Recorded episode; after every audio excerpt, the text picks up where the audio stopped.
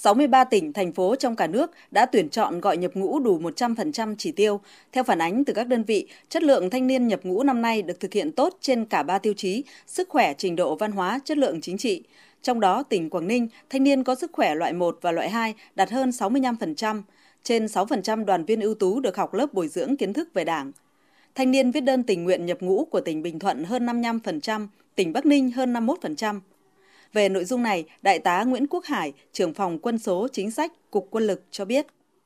Qua nắm nhanh thì cái chất lượng giao quân ở các địa phương trên toàn quốc thì cơ bản là đảm bảo được như các năm trước. Về sức khỏe, loại 1, loại 2 thì đạt ờ, trên 60%.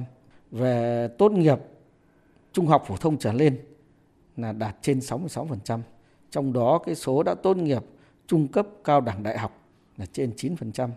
Về đảng viên thì chiếm tỷ lệ là trên 0,5% trong cái tổng số phát lệnh gọi nhập ngũ. Để đạt được kết quả này, quá trình tuyển và giao nhận quân, các địa phương, đơn vị thực hiện nghiêm túc luật nghĩa vụ quân sự, phổ biến để nhân dân hiểu rõ, động viên, khuyến khích con em mình thực hiện nghĩa vụ quân sự. Những biện pháp đúng đắn như gắn trách nhiệm của tập thể cá nhân liên quan trong quá trình chỉ đạo tổ chức thực hiện đã được phát huy.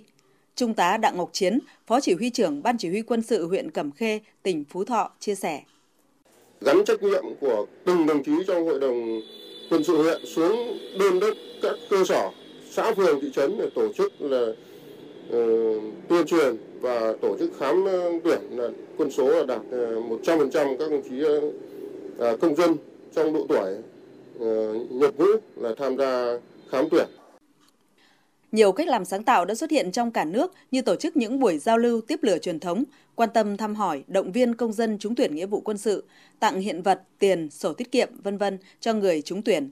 Qua đó đã khích lệ tinh thần hăng hái, yên tâm tư tưởng lên đường nhập ngũ. Thanh niên xác định được rõ trách nhiệm và nghĩa vụ bảo vệ Tổ quốc. Ông Trần Văn Trung, Chủ tịch Ủy ban Nhân dân xã Tiền Phong, huyện Mê Linh, thành phố Hà Nội cho biết.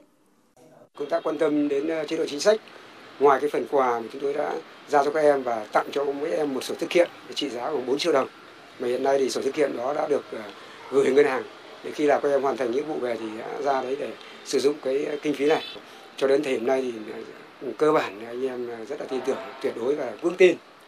Như những mùa tuyển quân trước, mùa tuyển quân năm 2023 đã gắn được trách nhiệm của mỗi công dân đối với Tổ quốc, phát huy được sức mạnh tuổi trẻ, góp phần xây dựng an ninh quốc phòng, xây dựng và bảo vệ Tổ quốc.